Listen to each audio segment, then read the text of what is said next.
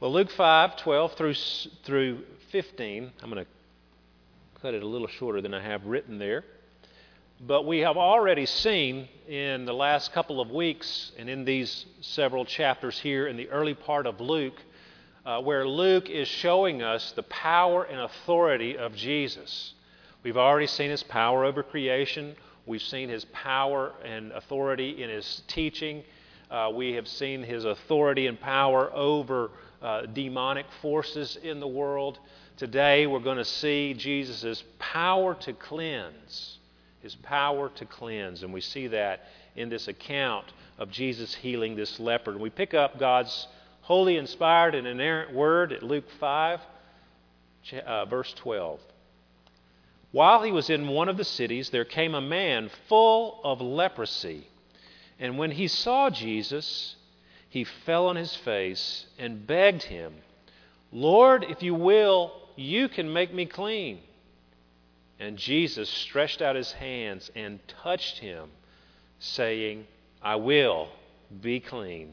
And immediately the leprosy left him. And he charged him to tell no one, but go and show yourself to the priest and make an offering for your cleansing, as Moses commanded, for a proof to them. But now, even more, the report about him went abroad, and great crowds gathered to hear him and to be healed of their infirmities. May God bless the reading and hearing of His holy word to us this morning. Well, I went to the dermatologist this week to have a few spots checked out that were of concern to me.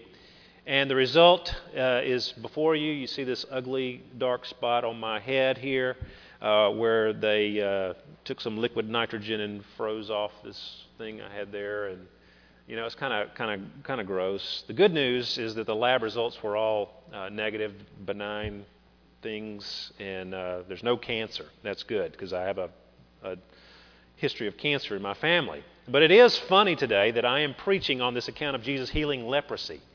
And here I'm a living example of a skin condition right before your very eyes.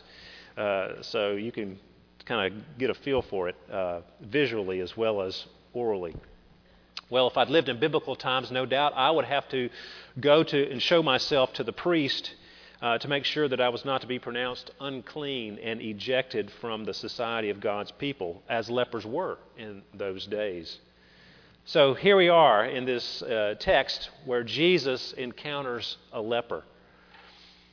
Uh, now, leprosy in the Bible included numerous skin diseases. The word translated leprosy uh, was not just the leprosy that we know today medically, uh, but, it, but it included all kinds of different skin disease. The words used both in the Old and New Testaments are very broad, generic terms for any number of, and this is kind of gross, but eruptive skin diseases and disorders. So, uh, uh, you know, thankfully we're not having our lunch after this sermon today. But if you uh, found yourself to have some suspicious spot on your body, there were extensive ceremonial regulations prescribed by Moses that concerned leprosy and these other skin diseases. And you can read all about those in Leviticus 13 and 14. The priest had to inspect anyone who had any of these suspicious looking spots on their body, and there were guidelines. There are guidelines there in Leviticus for discerning whether someone had leprosy or not, whether what their, their skin disease was contagious or not. If a person was deemed by the priest to have leprosy or one of these contagious skin diseases, then that person was sent outside the camp, outside the city you read in Leviticus 13:45 it says, "The leprous person who has the disease shall wear torn clothes and let the hair of his head hang loose, and he shall cover his upper lip and cry out, unclean, unclean. He shall remain unclean as long as he has the disease. He is unclean. He shall live alone. His dwelling shall be outside the camp. Now, certainly, one reason for making, uh, making these lepers live outside the camp was a concern for the health of the community at large. Uh, leprosy is a contagious disease, and an effective treatment for leprosy, the, the true leprosy, what, what is called today Hansen's disease, uh, that was not discovered until the 1940s, actually.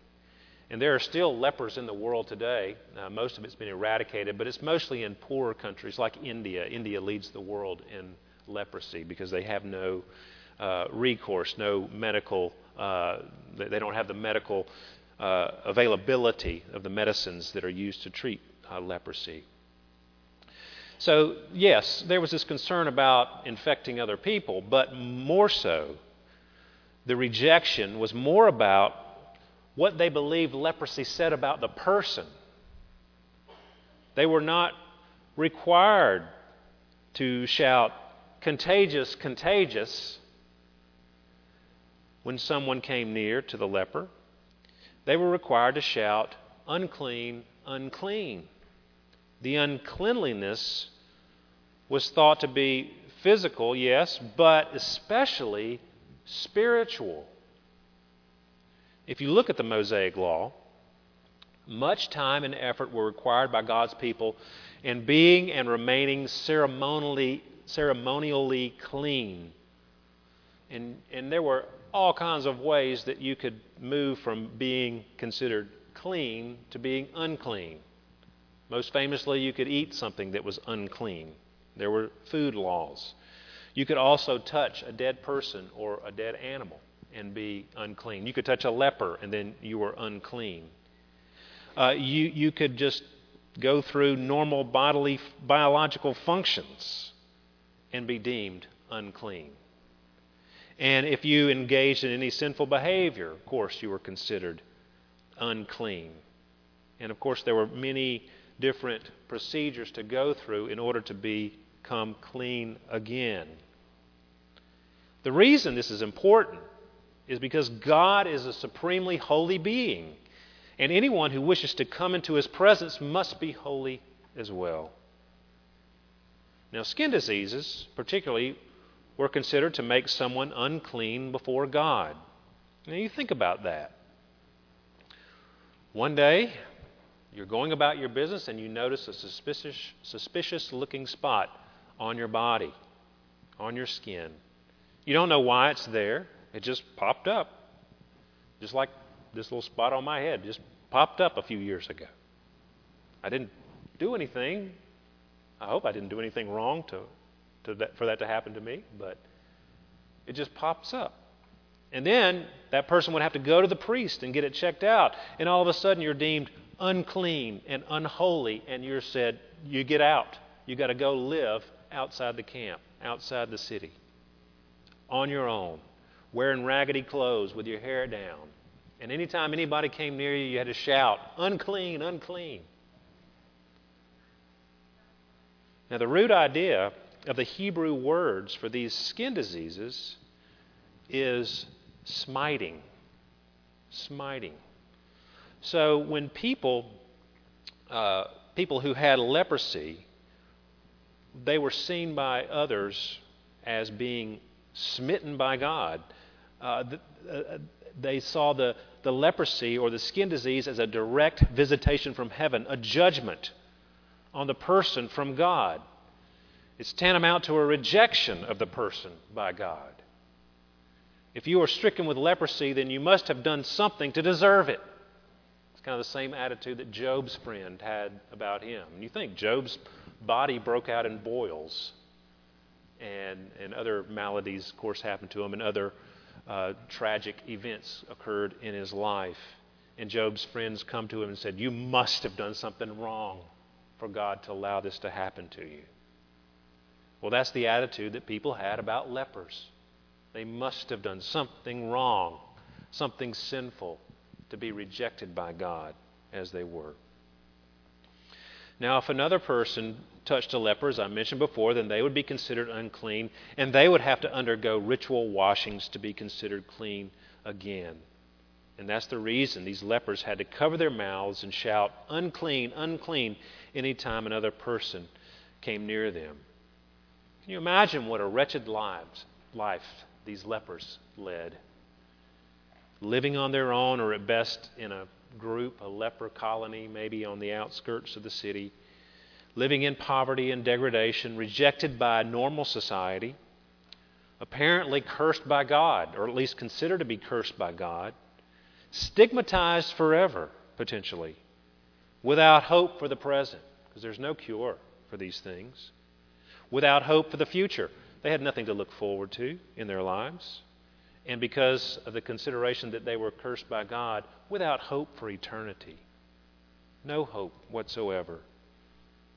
They were considered by themselves, as well as others, doomed from now until eternity, unless their skin condition was healed. But once Jesus arrives on the scene, we see that he has a different take on cleanliness versus uncleanliness. Instead of shunning people who were considered by God's community to be unclean, he befriended them. He reached out to them. He ate with tax collectors who were sinful extortionists, and he invited them to be his disciples, like Matthew. He had friends who had been prostitutes, involved in sexual sins, and others who had been demon possessed. He interacted with lepers, as we see here, and he reached out and he touched them. All these activities would have put Jesus, the sinless one, in the unclean camp. But he doesn't hesitate to reach out to them, to love them, to accept them. And that's why the religious leaders of the day often so often criticized Jesus for his association with these people. He was hanging around and touching unclean people. How could this man be from God? Well, Jesus addressed these issues in numerous places in the Gospels. One of those places is in Matthew 15, where Jesus says, Hear and understand, it is not what goes into the mouth that defiles a person, but what comes out of the mouth. This defiles a person. Then the disciples came and said to him, Do you know that the Pharisees were offended when they heard this saying?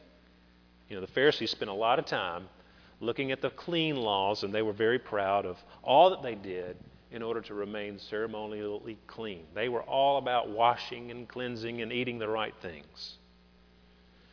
He answered, Every plant that my heavenly Father has not planted will be rooted up. Let them alone. They are blind guides and if the blind lead the blind, both will fall into a pit. But Peter said to him, Well, explain the parable to us. And he said, Are you also still without understanding? Do you not see that whatever goes into the mouth passes into the stomach and is expelled? But what comes out of the mouth proceeds from the heart, and this defiles a person. For out of the heart come evil thoughts, murder, adultery, sexual immorality, theft, false witness slander, these are what defile a person. But to eat with unwashed hands does not defile anyone. So you see, what Jesus was concerned with was the heart. He was concerned about the inside, not the outside, not what the skin looked like, not the past sins, not, not uh, what everybody else thought about another person. The Pharisees themselves were very moral, as I mentioned, but they were unclean on the inside. And Jesus pointed this out on numerous occasions. He says, Woe to you, scribes and Pharisees, hypocrites, for you clean the outside of the cup and the plate, but inside they are full of greed and self indulgence. You blind Pharisee, first clean the inside of the cup and the plate, that the outside also may be clean. You see, Jesus' emphasis is on the heart, not on the outward actions, because the heart controls the outward actions. The defiling outward actions are controlled by the heart. So the heart is what must be fixed.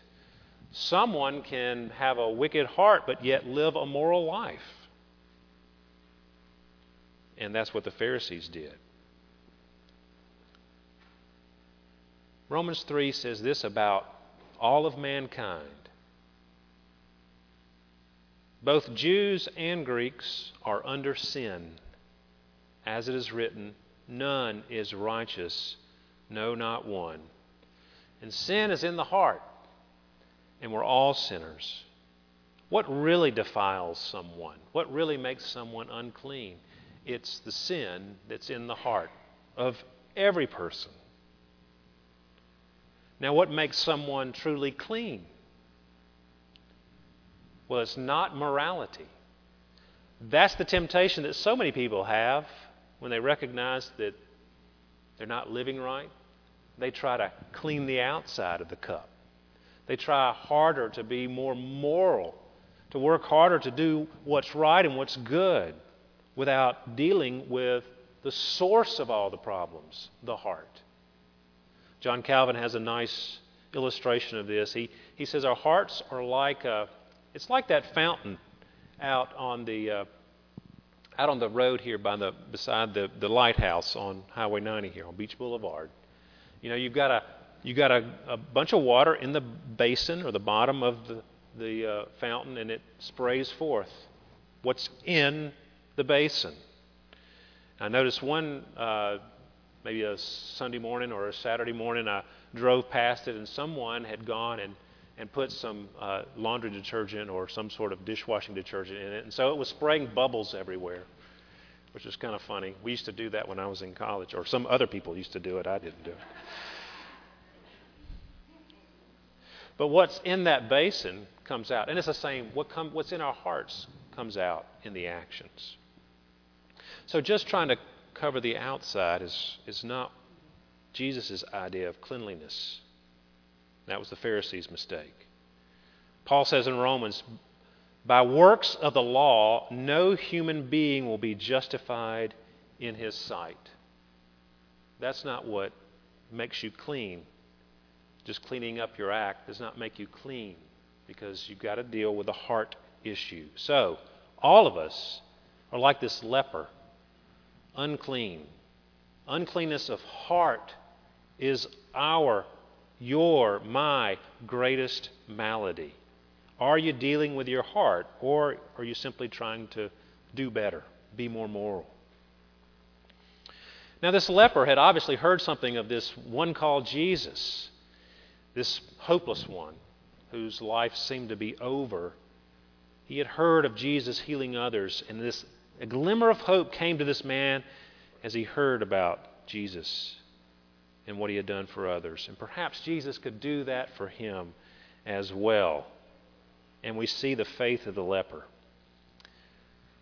It tells us there in verse 12 while he was in one of the cities, there came a man full of leprosy.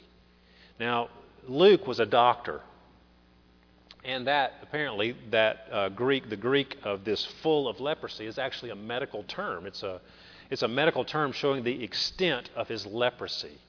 So he didn't just have one spot. He, here was a man who was who had it all over. He was eaten up with leprosy, apparently. And when he saw Jesus, he fell on his face and begged him, Lord, if you will, you can make me clean. So we see the, his faith in action. He came to Jesus. He came to Jesus with humility and reverence. He, he bowed down, he fell on his face before the Lord. And he came with his need, his, his malady, his curse. He came with his shame. He came as one who was considered by all to be rejected by God. And he's asking Jesus to cleanse him. He came to Jesus believing that the Lord had the ability to make him clean and, and that that was the only way he was ever going to be clean. It was his only hope. And he only had really one question Is Jesus willing? Jesus, you can make me clean if you will. Is Jesus willing? And then, of course, we see Jesus' compassion and his power come forth. He reaches out and he touches the man and says, I will be clean. So, yes, Jesus was willing and able to cleanse this man. Immediately he was cleansed. I, I wonder what that would look like. If you've ever seen a picture of someone who truly has leprosy and is and has got it as bad as this man had, the skin is the Greek word is actually scaly. Uh, that's what the that's the the Greek word says describes what it looks like. The Hebrew word describes God smiting you. The Greek word describes scaliness. So all of a sudden his skin is clear. I mean that would have been an amazing thing to see in person. But Jesus has compassion. He has power to cleanse. Just think of the change that this leper went through. I mean, he had zero hope for any life whatsoever on this earth or any future for, the, for eternity in heaven because lepers were unclean, rejected by God. And all of a sudden, he's completely changed. His life has been given back to him. He has hope for the future, he has hope for eternity.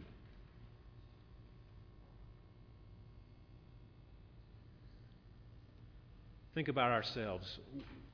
You cannot put your hope in putting band aids on your sins. We, we try to do that, cover over our sins and hide them. It, it's the same as if someone put a band aid on leprosy. It doesn't make it go away, it just kind of covers it so nobody can see it. What we need is for Jesus to completely cleanse us from the inside out. And it starts on the inside. How can you and I be cleansed? Truly cleansed before the Lord? Well, just like this leper, the same is true of us. We must come to Jesus humbly, reverently, and come with our true need, not covering over our sin, not making excuses, but saying, Here it is, Lord. Here I am. I, I am a sinner. I have failed miserably. I am eaten up with it. There's a festering wound in my heart that causes all kinds of problems in my life. So come with your true need, your malady, your curse, your shame, just as this leper, and come to Jesus believing that He has the ability to make you clean, and He's the only way that you will possibly be clean. There is no other way. It's only in Jesus. And then finally, you know, the leper was, was wondering was Jesus willing? Well, you and I can be 100% certain that Jesus is willing to save those who come to him in faith. He says it himself in multiple places Whoever comes to me, I will never cast out. Everyone who calls on the name of the Lord will be saved. Jesus is able and willing to cleanse.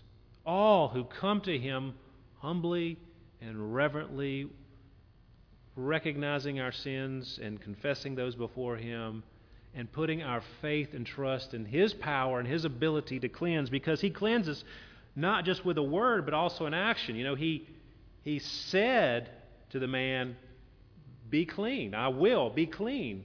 And he also reaches out and touches him and cleanses him. Well, he's done it all. He, he promises us in the gospel that he is able and willing to cleanse, and he also did something for us. He died for us.